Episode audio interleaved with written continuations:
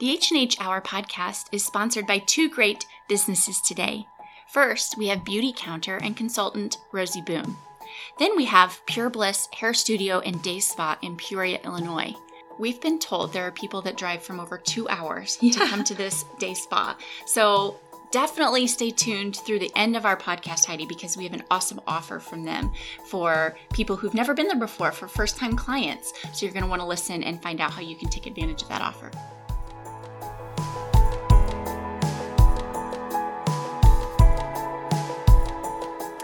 Welcome to the H&H Hour. My name is Heidi Bolt. I'm one of your hosts. My co-host is my sweet sister, my hero. She's a bit older than me. Just a little bit. Heather Taves. Hi, Heath. Hi, I'm coming up on 40 really The big quickly. 4-0. I know. I know. I'm not scared. Bring it. Hashtag Heather's almost 40. I am not. I know. I have a ways to go. The But- only thing that, you know, you just start to see your body change a little bit, which isn't, it's not bad, and I'm embracing it, but you do have to give yourself that, like, okay, this is how, this is normal. Yeah. Like, there's nothing wrong with me. Yeah. You know, I'm not 20 anymore, and that's okay. Yep. So um, Kip's granddad used to tease his nana all the time because she spent a lot of money on what she called wrinkle cream, and he said, "Well, it's working," like implying she had wrinkles. yeah. But Oh, um, I think you look great for Oh. 40. thank you. So um, I'm excited, Heather. We're just going to jump right in. I'm excited about today's episode. Yes. We get to invite a sweet friend, someone we've known a really long time. I'm not Mhm. even sure how many years, Mhm. but um, we are welcoming Robbyn Blick to the episode today. Hi, Robbyn. Hi, how are you girls? We are Good. good. You guys are so cute. I love just watching all that. Oh, fun. We have fun together. It's you know when you're kind of walking in your calling and you know you're in the right spot right now. Yeah, It's fun. that's Yeah. awesome. Yeah, it's not That's always good. easy. Nope, But nope, it's fun. but it's right. Yeah, I'm so good. glad that you're here with us. So Yeah. often we have to record guests over phone, you know, Mhm. over a phone call, and you're here Yay, in person, sitting it's across fun. from us, and we're drinking coffee, and it's Yeah. just a good girls' chat. Yeah, it's good. So, Robbyn, we the premise of the H and H Hour is that we really highlight that our ordinary lives are very extraordinary when we view them through the lens that God intended us to. You know, He is so strategic to write all of our stories with so much purpose and intent. And I think a lot of times we kind of glaze over the small things that God intended for us to see as big things. Mm-hmm. And so we just love giving people this platform to share your story, to talk about kind of how God's wired you and your family and what God's doing through you. Because we so believe that God is going to use your voice and your Mhm. story to reach someone that maybe we couldn't. Mm-hmm. So we're excited for today. It's going to be a Yay. good I'm conversation. excited too. We've already been chatting, and I was like, we should have just pushed record. I so, but one thing we do, we ask every single guest um, first because our listeners don't know you at all. Um, some of them will, but um, just tell us a little bit about yourself, about your hubby, your kiddos, your job, your hobbies. Fill us in. Sure. Um, so Josh and I have been together for a lifetime, um, and I, I mean a lifetime. Mhm. Um, we started dating when we were 14 and got married when we were a young 20. um, so we really have been together more than not, you know, most of our awesome. life. Yeah, we know each other better than any other person, I feel like. But Mhm. um, so we have been married for 17 years. I think I think we just had this discussion and he thought it was 18, but then I reminded him, no, it's 17. Um, you get to a certain point where it's really yes, and he has the date tattooed on his arm, so I think Oh, he has like an advantage, you know, like he gets to really Yeah. know. Um, but so we have five boys. We are Mm. raising a tribe in the northwest suburbs of Chicago. Um, my husband is a pastor, and we've been at our church, Alpine Chapel, for about eight years, and um, have been doing student ministry together, and now just moved into a new role that he. I kind of can't even give it a title, but he is our creative arts pastor Okay. um, which to me has so much more than just a video, media, Yes. camera, you know, that sort of thing. It's um, very much pastoring through that as well. Yeah. So, um, and then, yeah, I do my thing and do um, my jobs, and I get to do girly fun jobs, which I love because I have all boys. And um, so I get that little outlet of my fun, girly stuff. And yeah, that's kind of our world. We do sports all weekend, and what that's sports us. are your boys in right now? They've um, really into basketball, and now Mhm. we're into soccer season. okay. So, um, if it would ever shape up the Uh-huh. weather, we keep getting canceled because of know. snow in Yeah. April. in It's April. Yes, spring soccer is Ah, come not on. happening. Yeah. So confusing. So I have to yeah. tell you, I am so excited to sit across from you um, for for many reasons, but for one of the reasons is that you guys are pastors Mhm. and you have the heartbeat of the local Mhm. church, and I mean that is just like what we live and breathe Yeah. here um, in our world, and we love it so much. And just to be able to sit across from someone who gets that, Mhm. you know, who has given their life and is all in in that world is really exciting and Mhm. and kind of a breath of fresh air for Yeah, us good. to experience that with someone else and have that sure. conversation with someone else. Yeah. So I'm excited about that. Awesome. So we ask all of our guests this. Tell us something about your life, Robbyn, that is ordinary, or about yourself that feels ordinary. Yeah, I feel like I'm just an ordinary girl. I grew up in a really big family. Um, I'm the youngest of six. Mm.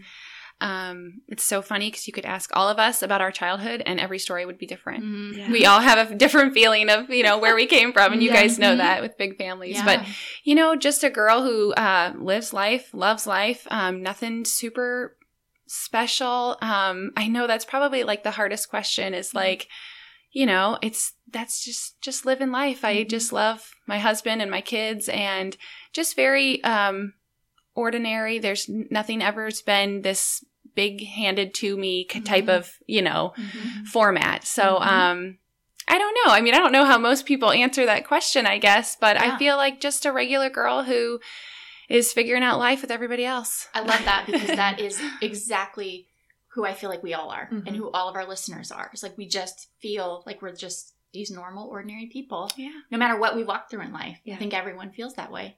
Yeah. Well, and here you've been married 17 years, and you know you still feel just ordinary. just me. You know, Yeah. I think a lot of single girls would maybe think like, "Hey, as soon Mhm. as I'm married, Mhm. I'm not going to feel like just an ordinary girl." right. You know, Right. and um, I don't mean that even in a negative way, but it's Yeah. just that I think it's so important to, you know, connect with Jesus before you even expect for a man to try and fill Yeah. anything in your Yeah. life. For so, sure. Yeah. yeah. Yeah. So then on the flip side, what's something about your life that is extraordinary? Even a harder question. Mhm. Yeah. but um, honestly, for me, I think what makes the ordinary um, is kind of the extraordinary. Like, if I if I were to think about this question and think, um, what is it about me that might be unique or different, or this extraordinary factor? You know, what would be my it factor kind of thing? Mhm.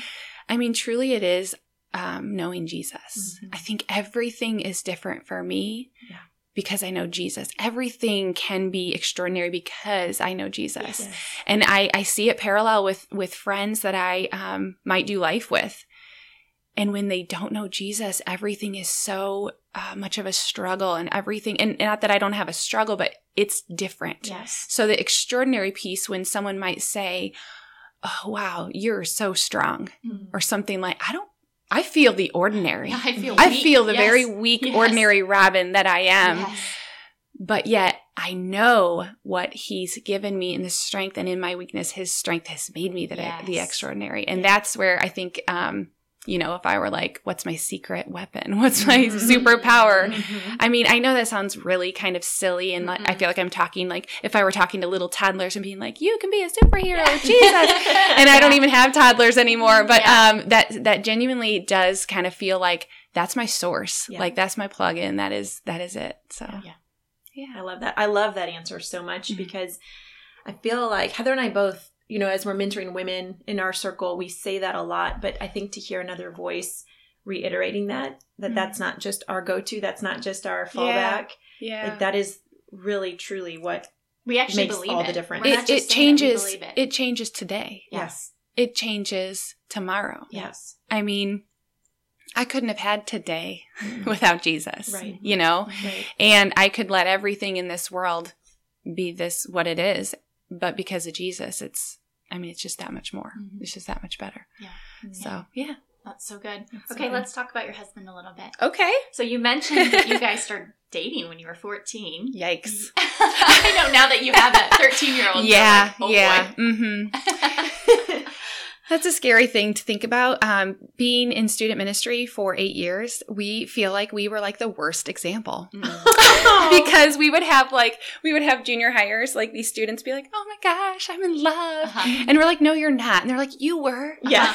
And now look at you're married. This is going to happen to me, and Yeah. we're like, "Oh my gosh." Oh. That is not going to happen, you know. I mean, and it's not that we were the worst example. I'm just kidding because we were so young. yeah. But the difference of um 14 year old in 1995. Mhm. Wait, is that when it was? it was a long time ago. 1995. I remember because in Peoria, people used to write on the hill. yeah. Do you remember that, you Yes. guys? And they and my cheer squad wrote our cheer, and we wrote 95. Hilarious. And that's when I met Josh, and I just that's what I remember. okay. Wow. It's like my secret. It secret. was prophetic. tattoo. You wrote it yes, on the hill. right.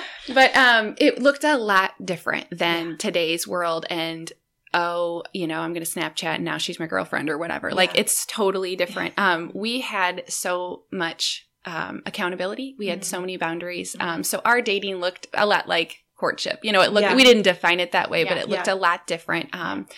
We had a lot of involvement by adults and Yeah. people. And so um, we started dating, which who even knows what that was. Yeah. I mean, my husband, he's so funny because I got to tell you this story because this is like this is like the foundation of where we began. He gets the nerve and you know, I think by this time we're like 15, 16. We'd been dating for a, for a year, which is like, "Hi, you know, how are you?" Um and he gets up the nerve and he tells his friends, I'm going to tell her I love her. I'm going to say I love you. I mean, we're like 15, 16, you know, come on.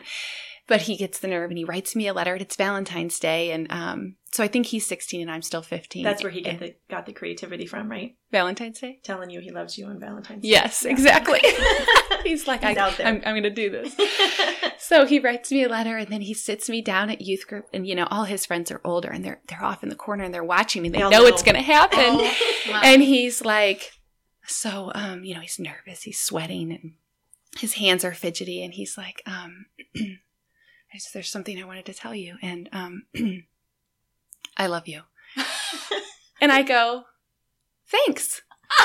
Thank you. Like I said, thank you to his I love you. And he's like, what? Like that wasn't the response he was looking for. And his Yeah. friends were like, oh my gosh. And so in my world, I love you meant so much. In my world, that held so much value. I didn't just tell everyone I loved them. And Yeah. so what then I had to communicate took a while to bring him, you know, bring him down. Yeah um, I had to communicate to him that this is a good thing. You don't want me to just repeat something. Yeah. You want me to mean this. I and, and I didn't articulate it that well as a 15 year old, but Yeah.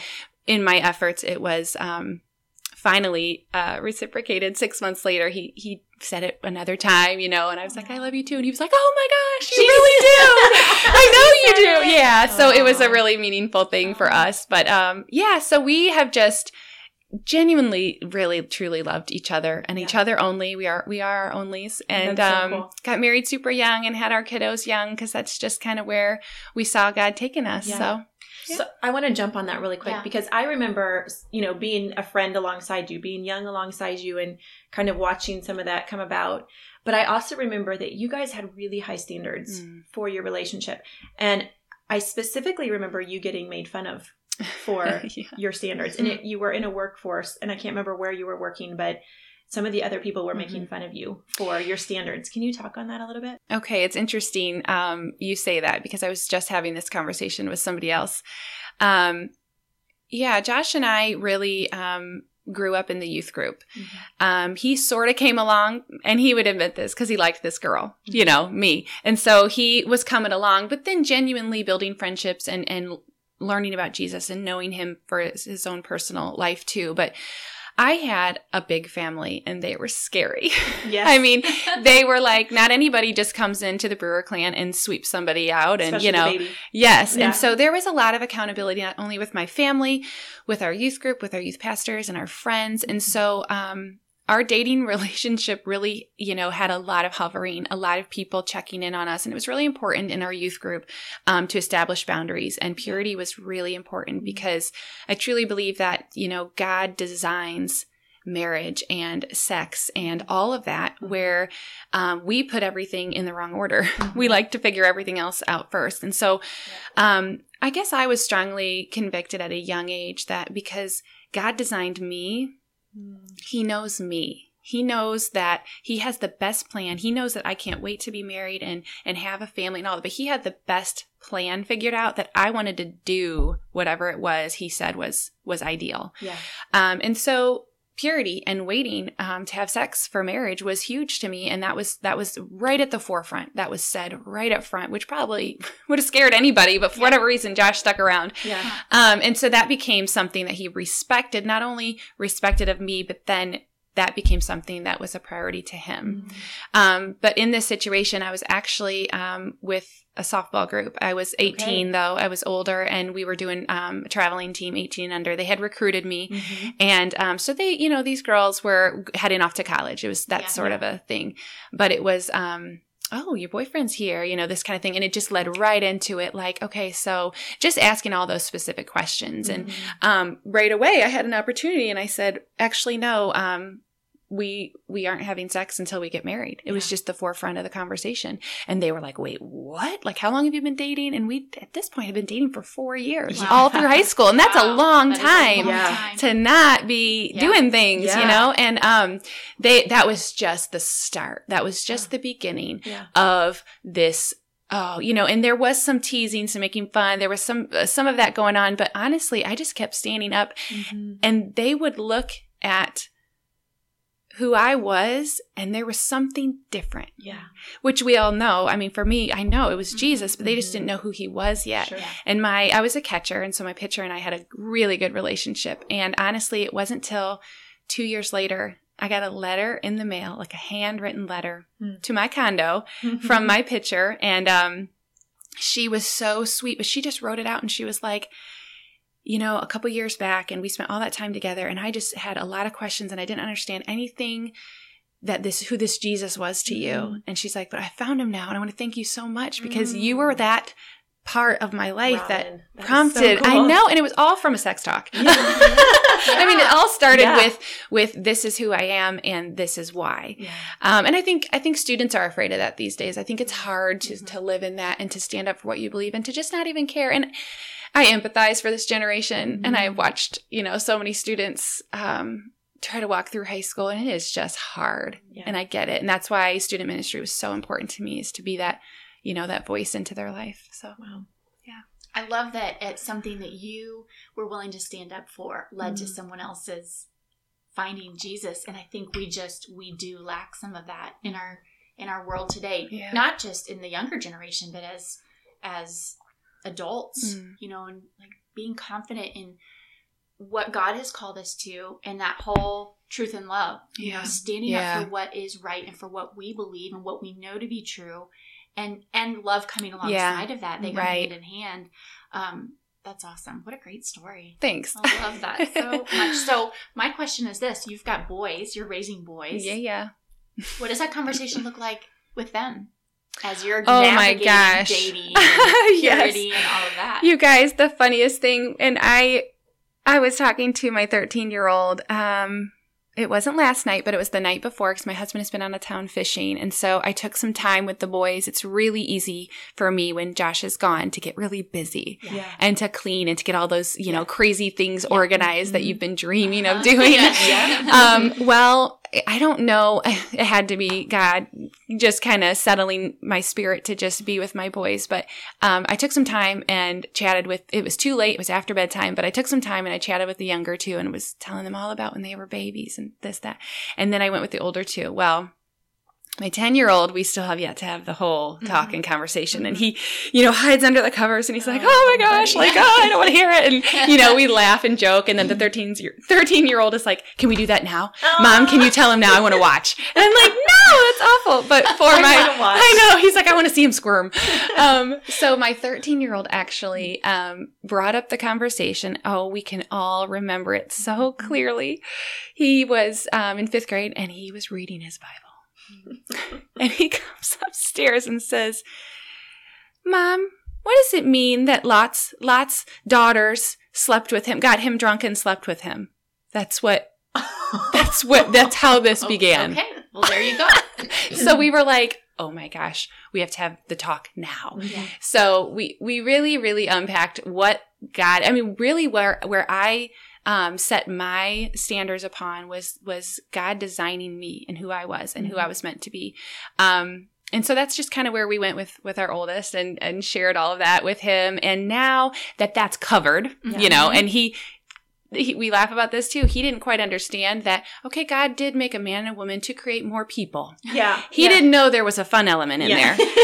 And then the day he realized, I can vividly, we joke about it all the time. The day he realized, he was like, well, then he, he, this may be too much. No, but he was it. like, so, so, so that means you and dad have had sex seven times. yes, seven times. and I was like, oh, well, no, maybe, maybe a little, no, a little bit more. And, and he was like, well, like, so how many times?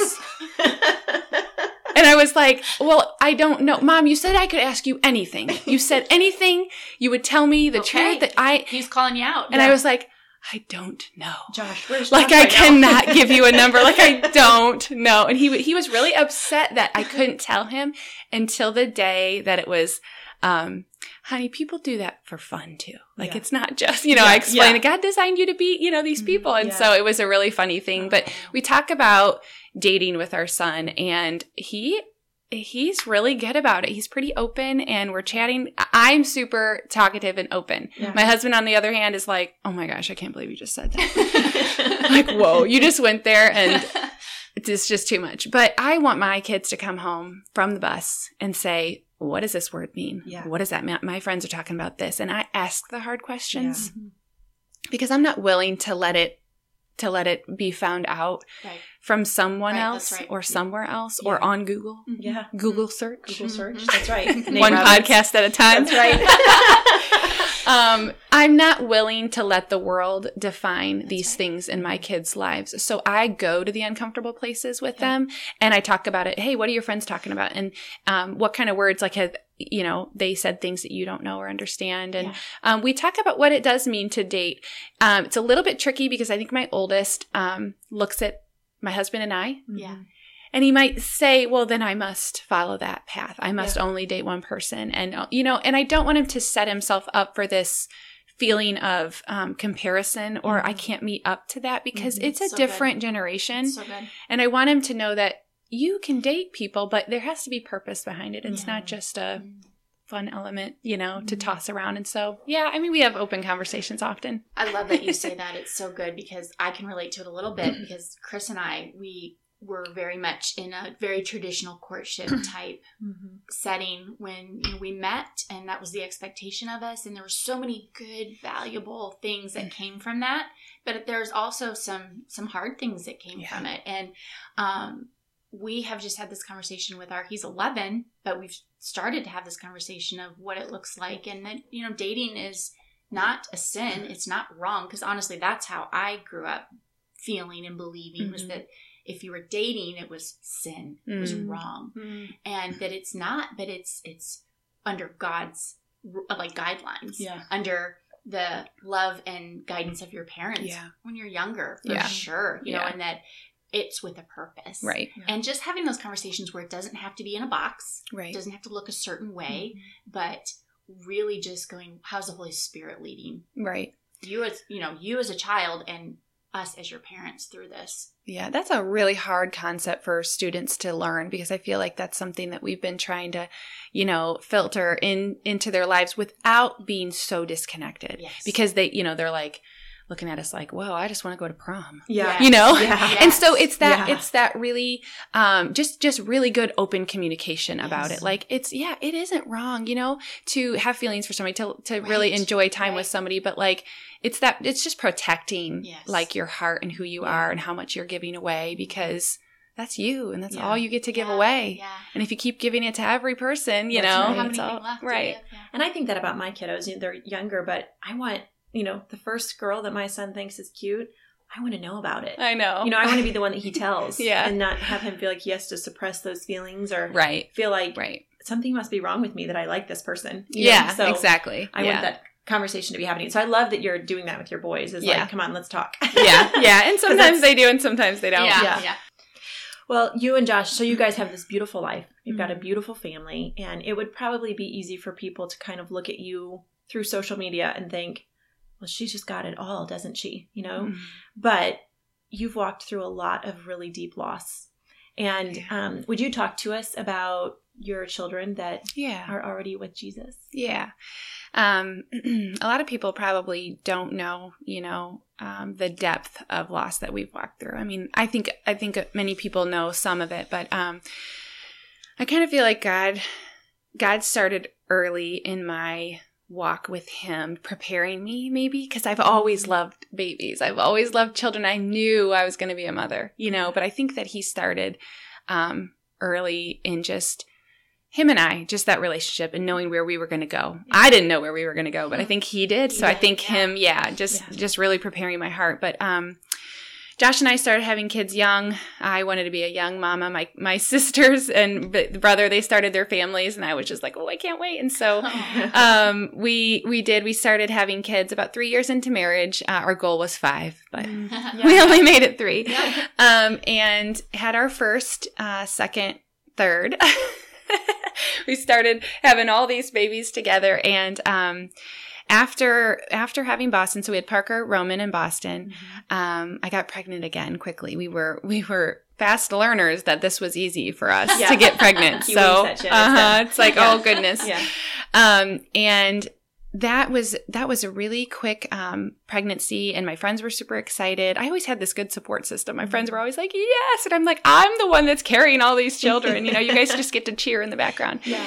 But um, that child was um, quickly followed by I started miscarrying. Um, I hadn't really experienced a lot of people around me that had miscarried and lost, and it was uh, really upsetting. But it was very early; it was like a seven week um, pregnancy. I just found out. I hadn't shared all the news. Um, it was still really hard and sad because as a mom, you just you just process all of that. You you find out you're pregnant. That that stick says pregnant, Yeah. and you are like going on to the next Mhm. five years of that baby's Yes, life. You know, um, and that was that was hard but um, in that in those moments i was celebrating one of my best friends first child's birth. And so it was actually um, simultaneously i was losing and she was having. And so i just kind of let the lord i was just like you know what lord i don't want to steal and take any joy away from this life that you have chosen to give Yeah. um, my my best friend. And um, you know let this pain just let me just find you in the midst. So it was painful but it was quickly followed by another pregnancy um, which again it was just like oh my gosh okay. And my family was like super excited. Everybody was kind of feeling like oh yay like you're gonna kind of get that back. And Yeah. so we were super excited. Um, everything was seemed seemed to be going great. And we had our three boys and you better believe it. We wanted a girl.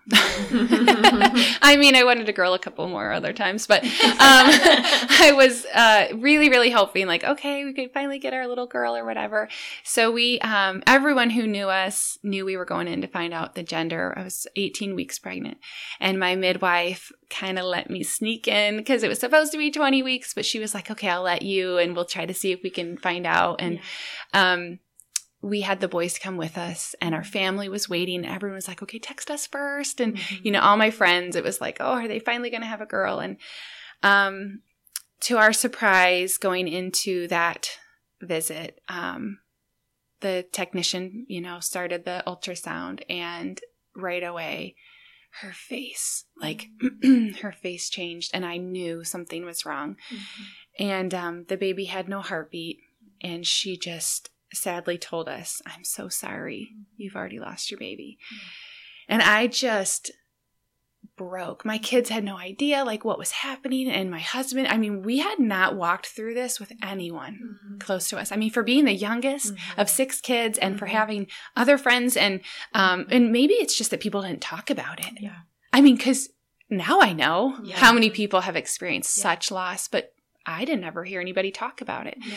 So I do. Rem- I just remember um, it was almost like a silence. It was almost like a a mute. Like I couldn't even. I couldn't even think.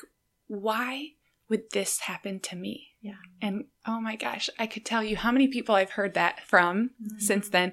Why would this happen to me? And that's that's the wrestle I went um, with the Lord was um, I have done everything you have asked me. Mm-hmm.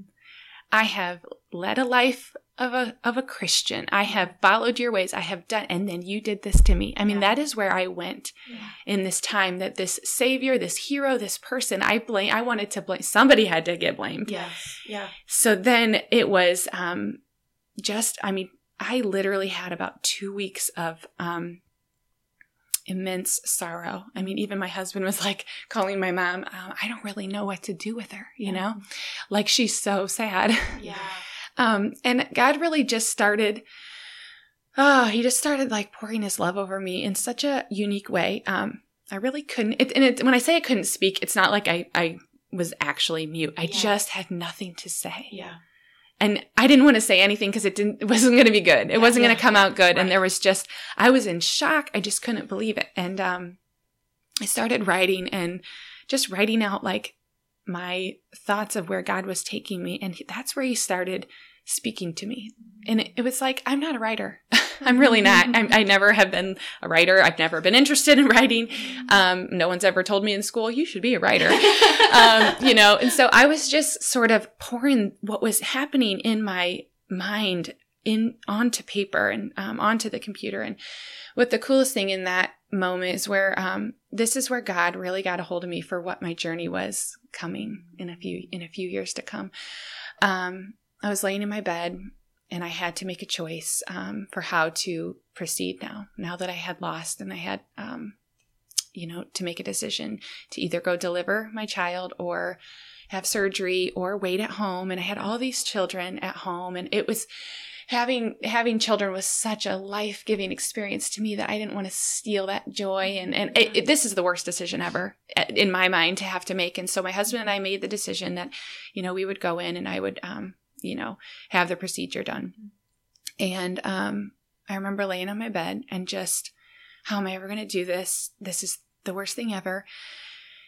And God so clearly, because I, I wouldn't th- have thought of this. I, I know this was God because I wouldn't have thought to do this because this sounds dumb to me. um, so God very clearly said, stretch out your arms. And so I stretched out my arms. I was laying on my bed and he said, breathe, breathe, breathe, just rest and breathe. And that's, I thought, oh, he's going to do a miracle Yeah. because I begged, I begged and begged and begged, Lord, breathe life back into this child, and I'll and I'll go to the doctor, and they'll they'll see you, they'll see this miracle, and you'll be glorified, Lord, I promise. Yeah. Do it, you know. So I did. I I breathed and I rested and and I calm down, and you know, nothing. I mean, not not like I was expecting one specific, but I went to the doctor. Um, uh, walked down that hall. I had to give my glasses. I couldn't see. I it was very just. I had to say goodbye to Josh, and I, I couldn't see anything. And I went into the operating room, and you know, it's all the bright lights, and I, you know, they lay me down on the bed, and the doctor comes over me, and he's like hovering over me, and I am just crying and just bawling. And the nurses are wiping my tears away, and um, I can't really do much because they're they're you know starting to hook me up and all these things. And the doctor leans over and he says, "Stretch out your arms," Mhm. and he says, "Breathe, breathe, just rest and breathe."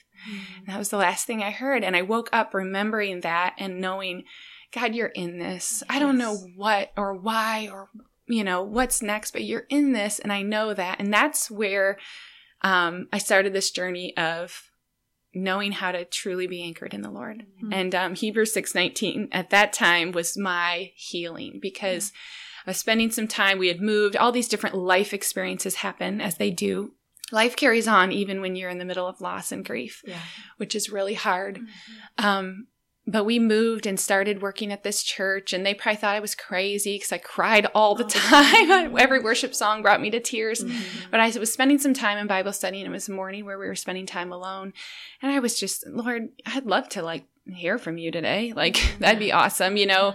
And I was still very much in a process of healing. Um, and he brought that verse to me, Hebrews six nineteen, um, being anchored. And I I got this real life picture of this anchor. And that the storms are going to come, and this isn't the only one. But if you're anchored Mhm. in me, Yes. we have this hope Yes. as an anchor for the soul. And that's where it brought me back. All the questions, because I had every one of them, Yeah. every question. It brought me back. Well, he, he is my anchor Mhm. no matter what. And so um, that was our first real experience Yeah. of loss. Yeah.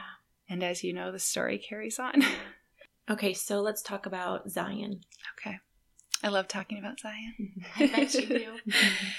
um, after having um, Jet, I that was so much joy in my life because I had just experienced you know very deep loss, and um, I did not want to ever be pregnant again. Um, Yeah, and sure. found out I was pregnant with Jet and was a little bit upset about it, um, but quickly turned that thought into a prayer of Lord. Um, I just pray joy over this child Yeah. because I need joy restored in this moment because of, oh my gosh, what if I experience this again? What if I experience this? Mm. I can't go there again, that kind of thing. Yeah. And so, um, oh my gosh, that child came out with pure joy on his face. And He's he, like your mini me. he, he kind of is. We've been looking back at pictures and we're like, oh my gosh. Um, but God knew I needed that um, joy. I knew I needed him. I needed all my kids, but Yeah. there was just his plan and timing. Um, because not too long after after Jet, I'm pregnant again. Do you guys know what causes pregnancy? I mean, Somebody's might have a asked us. we might need to go back to school. No. Um, so I get pregnant again, and I'm kind of I, I live in the northwest suburbs, and I think the average amount of kids are like 1.1.5. Yeah. No. So you're already You know, I'm a little bit, yeah, Yeah. yeah. I mean, one to two kids, Yeah. three was a big family. And so I'm a little bit like, oh my goodness, we're pregnant again. But hey, whatever. We love our kids. We do this well. And, you know, so quickly got on the excitement again because I love my babies. You know, the Yeah. boys were so excited. Um, Parker was nine. And so he was really, you know, he was really into Jet. Jet was two. And so, like, this was super fun. Yeah. The kids were helpful with Jet. So, so we thought, okay, this is going to be, you know, Yeah. really fun. Um, 20 weeks go in for gender again. And um, I thought, should we take all the boys? And Josh was like, no. he Yeah. said, We've done that. we had no alarms of any kinds of things, but he was like, no, you know, we have experienced that before. And so we're going to, we're to come back and, um, you know, share the good news with them and all that stuff. And I don't think he anticipated anything. He just was in kind of like protection mode, Oh, sure. being Yeah. the head of the house. And, um, we went in and you can just tell when the um, tone changes. And I started asking a few questions during the ultrasound, and I was so excited. I was like, Will you please tell me, like, right away, if you know it's a girl, or like, if you know it's a boy? Like, I love my boys. And I was being very, like, just talkative and chatty and a little over the top, and the technician was very quiet. And so I was like, Hey, is everything okay? And she's like, um, yeah, the doctor's going to talk with you. The, I, I just do the measurements, but the doctor's going to, she wouldn't say yes or no. Yeah. So fast forward a little bit and we find out that our baby is small and, um, you know, maybe that means nothing. There weren't any huge key factors in that particular ultrasound. Maybe that means nothing. Um, but we're need, we need to go to a level two ultrasound to, to be sure. And so, you know, I wasn't too alarmed. I'm a pretty like positive thinker. Like I don't really go to the worst. And um, so a few weeks later, we went to, or I think within a week, we went to the next ultrasound. And that ultrasound was very similar tone, um, where the technician just did her job, you know. And then I can remember sitting in this room. Everything is so vivid. Um, and the doctor telling us that our baby had 99.9% sure that our baby had trisomy 18. And I said, What? Like, I don't even know it. I've never even heard of that word. I don't know what that means. So he explained that our baby um, had a third chromosome, very much like Down syndrome is 21, ours was 18, and this was incompatible with life. I didn't understand what that meant. Mhm. I I genuinely looked across the table and said, "What? What do you mean Mhm. incompatible?" And he was like, "This is fatal." And here's the statis- the statistics. Um, most babies don't don't make it full term. Most babies have other um, factors, other conditions that you know stand in the way of life along with these other things. There was a multiple, I mean, it was just, he, and I think I just went numb. He just kept talking and telling us all these things and our choices. Now we had some choices. Mm-hmm. I couldn't believe it. I'm 20 weeks pregnant with life and I'm being asked to make some decisions about his life. Yeah. And that was just crushing. Yeah. Absolutely. I mean, we were, I was so devastated in knowing that I was carrying a child that was kind of out of this life sentence. Like mm-hmm. it just felt like, what? Mm-hmm. Um, we started going to see the doctors about twice a week. We had to drive an hour there and um, lay there for about three hours mm. while a heart, a pediatric heart surgeon would just, I mean, literally an hour and a half be looking at my child. Wow and I don't know what he's looking at. And and then he would take a deep breath and do the next. And I'm thinking, is that was that a good thing? Was that a bad thing? And he, and you know he they were awesome. The staff was amazing, but the reality was Zion was sick, mm. and and being in ministry in the church world, um, so many people want to say something else. They want to say, you know what, he's going to be okay. Mm. You love you love God. Um, I'm praying that he's going to be healed. Um, he's going to be okay. And I remember like listening to people and just having this glaze and thinking, you don't lay there for three hours and hear the reality mm-hmm. of the way his body is forming. And it's not that I don't want to have faith, but something happened in the middle of this journey, in the middle of that last 20 weeks, is that we had to make a decision. And it was it was not a decision on Zion's life. I told those doctors to stop asking me that question yeah. because this is my child. Yeah. And they, they wrote a note real big and highlighted it. Don't ask her again about termination because yeah. that was, you know, that was an option. And um, the decision was, Lord, I have no idea what you're going to walk us through, but I pray that you would be glorified in the middle of it. Mm. And recently I've been reading about Jesus over Easter and his walk and how he begged the Lord to take this from him. Lord, please, if you, if anything, take it from me. I know what's ahead, but take it from me. But not my will, but yours be done. And that was genuinely the, the shift and the change. And it didn't, I'm not going to say that that's, oh, now it was easy. Right. But what it did was it lifted the worry, the anxiety, the pain, the thoughts. I mean, sleepless nights my face was like a stain of tears. Mm-hmm. like that's all I would do would would process forwards and backwards like what what would it look like to lose a child? Like, like what what does it look like to deliver a stillborn? What does it look like? I thought of everything. Mm-hmm. Um so I never slept. Mm-hmm. And so it was that moment when I gave it to the Lord and I said, I I honestly don't know where you're going to take us. But I just pray that you would be glorified. And I think through that, I think that change in prayer, um, rather than everything I ever wanted, and someone was like, Did you just fervently pray for healing? Mm. And I said, You know, I did pray for healing, but more than that, it was, Lord, what do you want out of this life? Because I don't know what healing looks like in God's power. Yeah. Mm-hmm. And I don't even know what it looks like to glorify you in this. Like, I don't know what that mm-hmm. looks like. Um, and so Zion, you know, we kept going and he made it to 40 weeks, the little thing.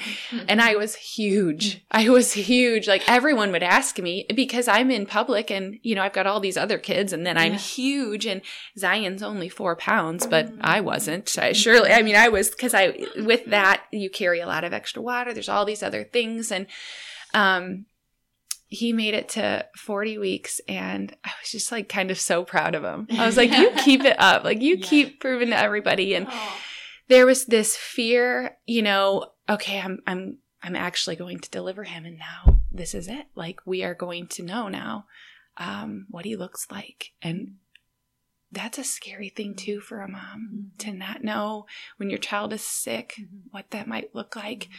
Mm-hmm. Um, and I remember finally going into labor and then that you know that excitement hits and i deliver all my babies naturally mm-hmm. and so it's kind of like this mm-hmm. adrenaline mm-hmm. thing that you're just like amped and it's like i mean in kind of in a weird way yeah. you like don't want to do it at all because you know how bad it is yeah. but um i had the most perfect labor mm. even even the nurses were like looking at Josh and kind of looking at me, and I was just in my zone. And they were like, Is she okay? And he's like, Yeah, just let her do her thing, you know, just let her. And they all knew we wanted time with Zion. We didn't want him rushed away. We wanted him cared for, whatever he needed. Mhm. We wanted everything he needed, but we didn't want to just, you know, rush him into the NICU for whatever. Yeah.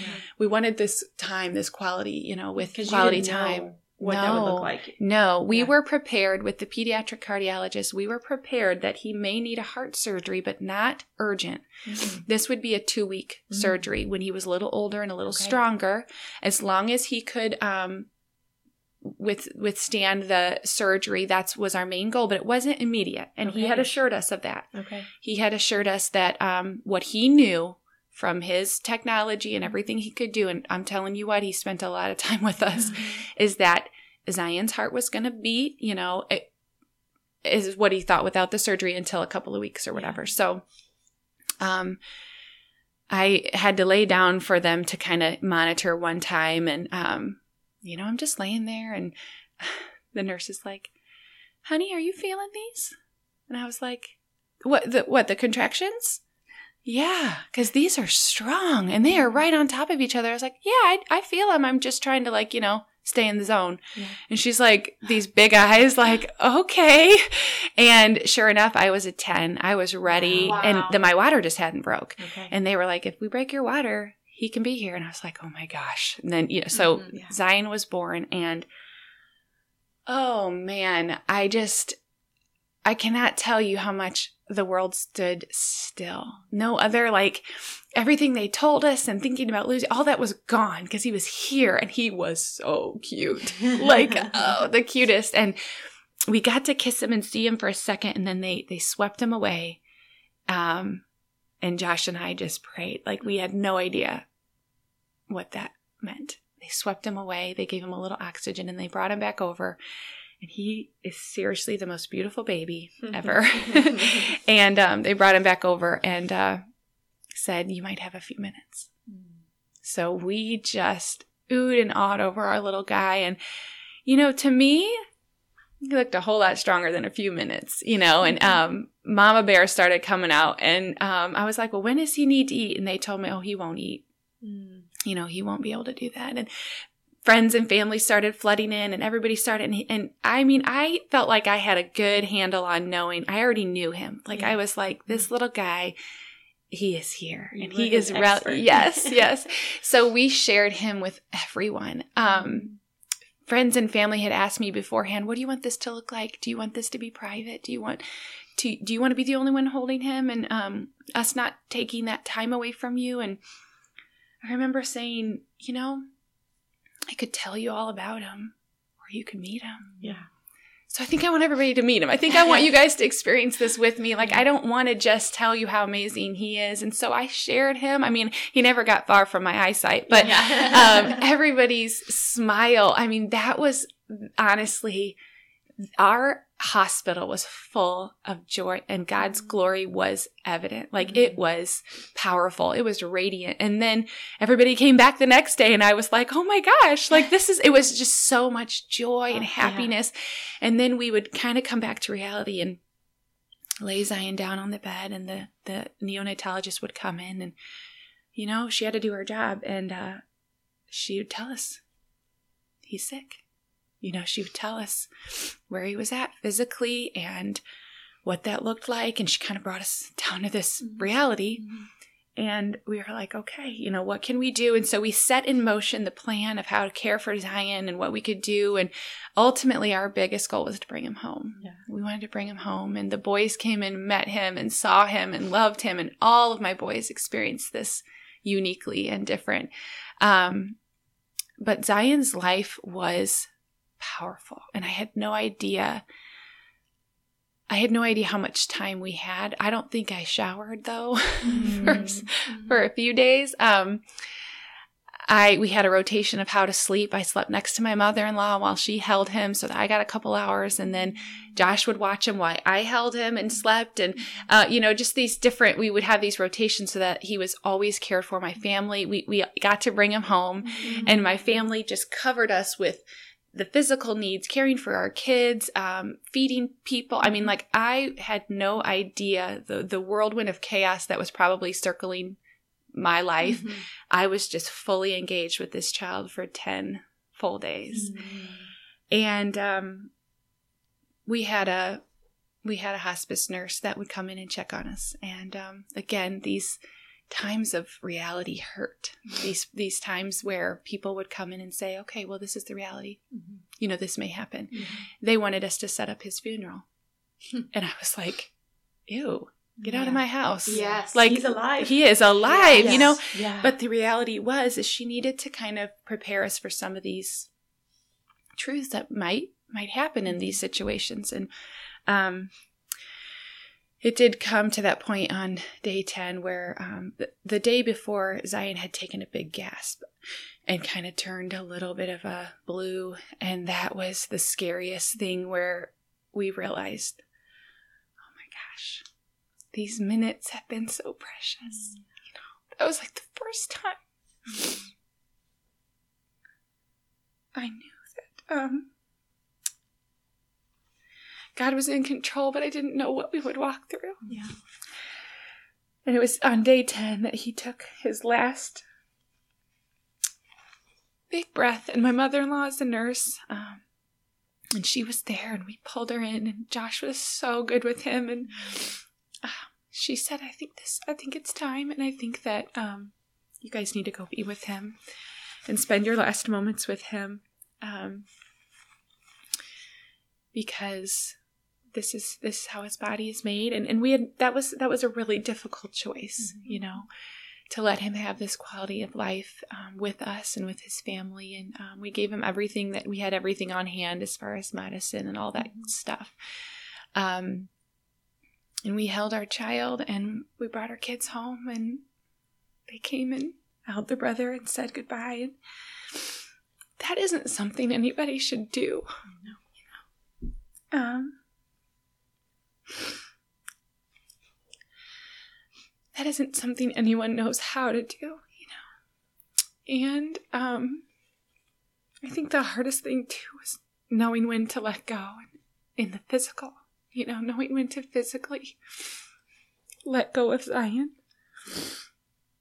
And then the minutes, days, you know, to come were all the next part of the journey, you know? And um our family supported us every step of the way. And Zion's life was so impactful not only to me I, but I think to a world. I think um for whatever reason God again put that that writing in me and um honestly like sometimes i sit down to write even today and it's not good. And so i don't do it unless it's the lord. And so i spent a lot of time um because that's all i could do was was be held by jesus. There really wasn't much else i could do. Um so i kind of just started writing and sharing zion and um, it was so powerful to my family um, that even my dad was like sitting in the living room one day and he was he was just like do you think this is zion's life? Do you think this is just bigger than yourself? Like do you think this is bigger than what we all know just right here? You know and i was like i mean i do. I think god's love through the midst of this tiny little child and his life and bringing so many people together and god's faithfulness even through loss. It sounds so weird maybe. It sounds so crazy to think that god be, could be so present in the midst of such tragedy but my dad was so moved um, that he actually called in to one of his radio stations that he calls in often and said i think you need to hear this story Wow. and that's when um that's when media and you know it kind of started to spread which unknown to me you know i'm just sharing my instagram love to the few hundred people i know Yeah. you know and um zion's story um really went viral i was asked to write you know what his story looked like and um, i really got to share the love of jesus and little did i know is God was being glorified. Mm. You know, God is being glorified through an ordinary family Mhm. who loved their child enough um, to let God be in control and um, to let Him be glorified, you know? So, yeah. I mean, the world really did watch. You know, it's Yeah. just the reach that his story had was pretty incredible. Yeah. You know, here you are, this girl from Central Illinois, and um, I mean, even myself, than being able to share your story, mm-hmm. you know, over your blog and over your Instagram and whatnot with people walking through mm-hmm. similar situations was so powerful Yeah. over the you know the years to come. And yeah. um i just think i'm so i'm so proud of the way you and josh walked through that. Because you're right you mm-hmm. can't prepare yourself for it. You can't Yeah. prepare yourself for tragedy and really as a parent the worst. Yeah. you know Yeah. but What did that look like for your marriage? Because I would imagine that marriage is hard enough. Yep. and then to lose a child, I think that Yeah. just is like the ultimate test on a marriage. Yeah. Um yeah, statistics will show you that marriages fall apart after loss. Yeah. You know, that's a, that's a high uh, percentage and that's not something we were ever willing um, to let happen, but we had to fight for our marriage. We had to fight for each other. Um, men and women grieve so differently. Um, and life keeps moving, and Yeah. you can't believe it. I mean, as a mother, I couldn't believe, you know, I would go on social media. I couldn't believe somebody was laughing today. yeah I mean, Yeah. it's it's just you're in this place where your world is wrecked Yeah. and you can't believe that someone can have a normal day. And for a man, you know, he is the protector, the provider, and he did have to go to work and he did have to, you know, be strong. Yeah. Yeah. And um a lot of a lot of uh situations like you know, a few weeks would go by and I would maybe not cry every hour Mm. you know that kind of thing and maybe um there was after some time i finally went somewhere Mm-hmm. you know but it wasn't for a while mm-hmm. and then i went to church and then ran out bawling you know so there's like these moments where i finally but he would come home from work and find me actually the first time he left me i remember it was like for an hour mm. and I had Boston and I had Jet, so I had my little buddies there. But he had he had left me at home, and I was okay at the moment. And he came home and I was bawling, and I had Kleenexes everywhere, and I was just wrecked. And he's like, "What happened? Who said something?" Like he and it was Yeah. this, and I looked at him like, "What happened? Yeah. Are you are?" You? And he's like, "I I'm sorry. I I just meant like, like did s- like he Yeah. it could because." He would cry to a response of something. I just cried because I've lost my child. And it would you know so we had to learn to allow each other i had to allow him to be okay yeah because that would have been really easy to be like bitter and angry that you can carry on do you not know? You know and go through these really hard um, feelings whereas he also had to be tender and gentle with me and allow me to grieve you know for a long period of time. So it was really um, seeing the other person's perspective being kind to each other's Mhm. feelings um, fighting for our marriage he had to be very very very patient Yeah.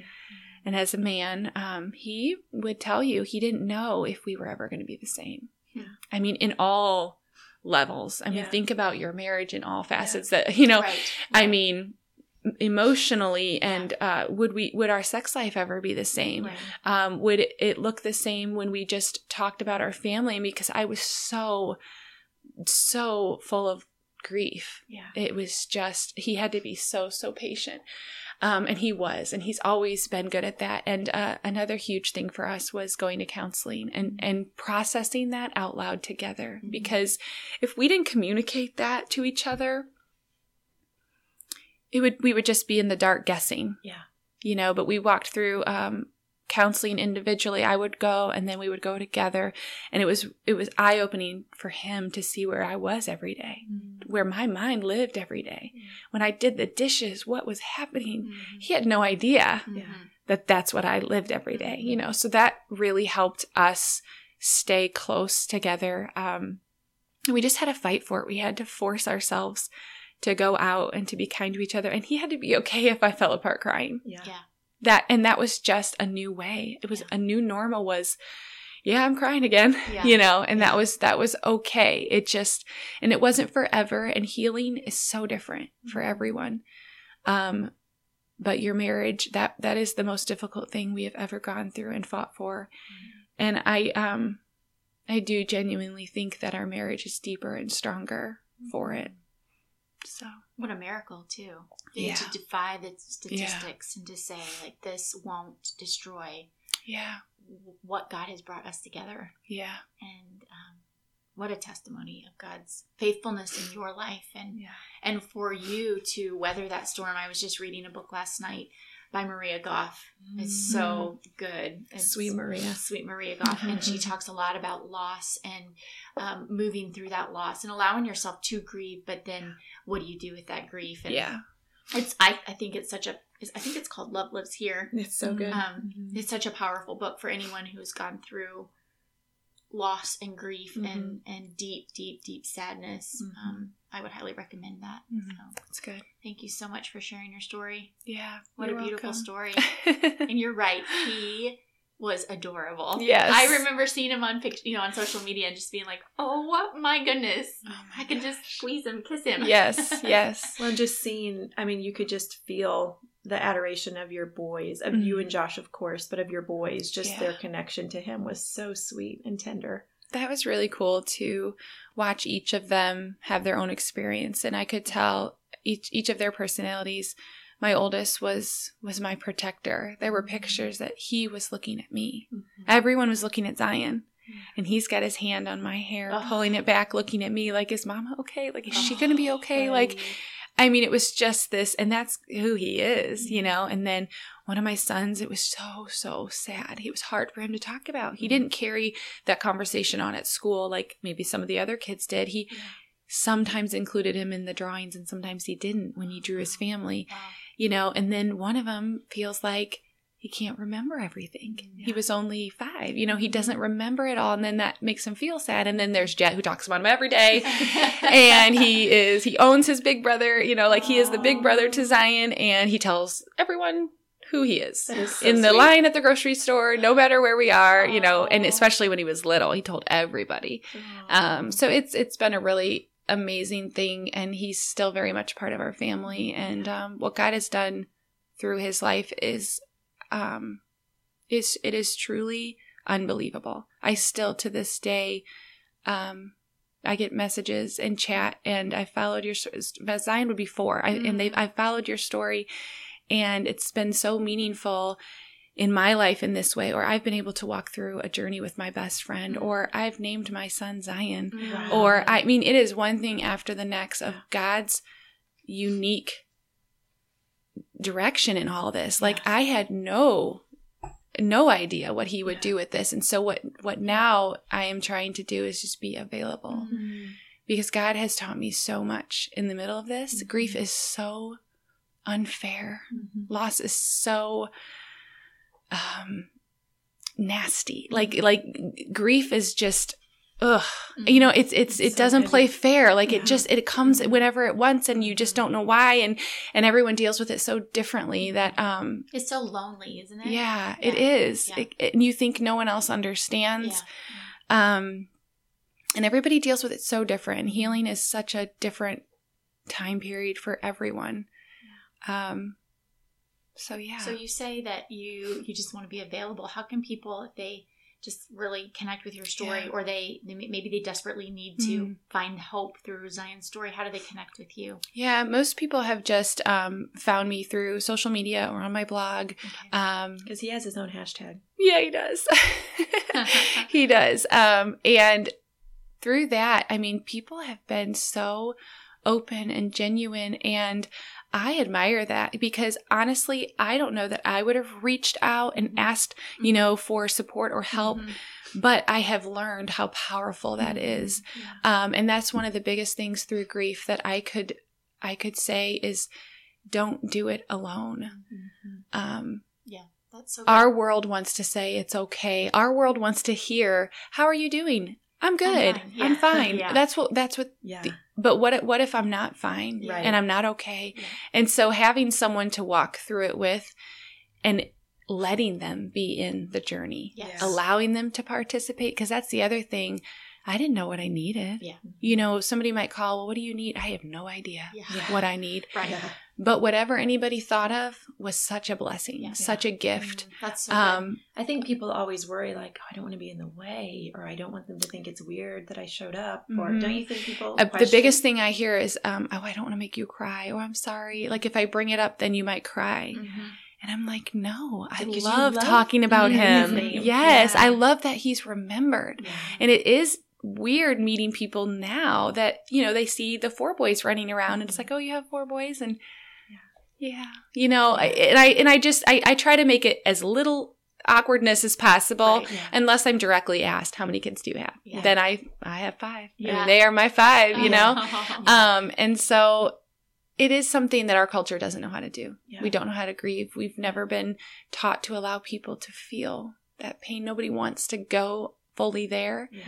And that's what I would encourage anybody um, experiencing this or maybe walking through this with a friend or family member is allow yourself painfully to go there Yeah. and to embrace all of it um, because grief it's it needs to all be unpacked Mm. so that god can put it all back together and heal piece by piece Mm. um, and doing it with other people giving them permission you know they would check in on me people would check in on me and they and and i didn't even know what i needed Yeah. But just knowing that they were there Thought of you. Yeah. Yeah. yeah so That's a good word, Robbyn. Thank, Thank you, you. for being vulnerable yeah and sharing your story and Josh's and your five boys. yeah We're so happy to connect with you. Well, thanks for listening on this episode. We hope that something that Robbyn has shared has just really struck a heart chord with you. And mm-hmm. I hope that more than anything, you heard her talk about that anchor of mm-hmm. who Jesus is in her life. Because I do Yes. Think that so many people walk through hard things and they don't. Without They him. don't have a hope because the hope is Jesus. Hetty, I think people even believe in Jesus. They Mm-hmm. they call themselves Christians. They follow Jesus. They might go to church. They might do all those things. But when life gets hard, they forget Right. that that's who they're supposed to identify in, Yeah. and they forget that that He is their anchor. Yeah. And so, just reminding people that like. Especially in the hard times, lean in. Mm-hmm. Yeah. Find someone who maybe you look up to Yeah. that follows Jesus and say, like, how do I, how do I walk through this with Jesus as my anchor? Open up your Bibles, start to read your Bibles, His Word. Just like Robbyn shared about God speaking to her as she laid on her bed, Mhm. like he, he, His words are so powerful, both His written Word Yeah. and the Holy Spirit who's speaking to us every day as we're listening. Yeah. Um, and just remember that anchor. It's such a good word. as Robbyn was sharing that story of the Lord just speaking to you, stretch out your arms, um, I just pictured, and then the doctor repeating it, that you had no idea how far your reach would go Yeah. through Oh, that's loss. And then you also said though that your the loss of your first children was preparing you for the Mhm. storm you'd walk through. Mhm. You know, you didn't want that storm, but God was preparing you. Yeah. So I thought that was so wise. We'll tag Robbyn in Yeah. all of our social media so that Yep. people can reach out and find her. her, yeah. Yep, and, and get a hold of her if they want to. And if you have any questions or you need someone to pray for you, you can always message us Yep. um, on Facebook or on our H and H Instagram, and we would love to pray with you and walk through you through whatever you're going through with Yeah. you. Thanks for listening. We'll talk to you next time. Today's sponsor is Pure Bliss Hair Studio and Day Spa, located in Peoria, Illinois. This is the actual spa that I go to to get my hair done, and I love it. I love their environment. Um, their staff at the front is so friendly and welcoming. Um, I know some of their names and some of their stories, and they have so many outstanding services. Their their cuts and their colors. They're in an Aveda salon, so they've got outstanding products that you will love. They've also got amazing massage services mm. and facials. So, if you are feeling tired or stressed out, you need a little bit of a break, mm-hmm. definitely reach out. And you can get all their information on our social media sites. And also, they are offering any first time guest a discount code. If you tell them that the H&H Hour sent you. They will give you 20% off of your service. That's amazing. They have a website. You can go on and see all of their services that they offer. Um, again, it's Pure Bliss Hair Studio and Day Spa in Peoria, Illinois. Heidi, we all need to treat ourselves with a little bit of special attention now and Some then. TLC. Yes, Yeah. just take care of ourselves and Yeah. go out and have a girls' day. Yeah. We also would like to thank Beautycounter and consultant Rosie Boone. Rosie has hosted a couple of parties for friends of ours and shown us her great products and um, products that you can put on your skin and know that you're not putting toxins on your skin. You know, our, our skin absorbs so much of what we put on it. And I'm not going to lie, sometimes like I want all the toxins on my face to get rid of the wrinkles. but no, not really. I really don't. Yeah. Um, I want to be putting things on my skin that I know is not going to go into my body and, and cause disease and harmful things. Yeah. So when Rosie was showing us the products, one thing I love that she said, she said, she's like, I don't know, maybe this is vain, but she's like, my sisters and I would not use this if it didn't actually work. She's like, because we want to use products that actually works. Right. And so I did love that. Yes. You know, she does. She's like, this is stuff we really do use and we really do like. So I thought that was sweet and, And I- cute that she mentioned that. I love that really people are paying so much more attention now to what they're putting in their body, what they're putting on their bodies, Right. Um, and what we're doing, and it and it's so biblical too. You know, our Yeah. bodies are a temple, and we are to really watch out for that and Yeah. think about those things. So you can find Rosie's information on our social media sites Yep. and also at Beautycounter forward slash Rosalie Boone.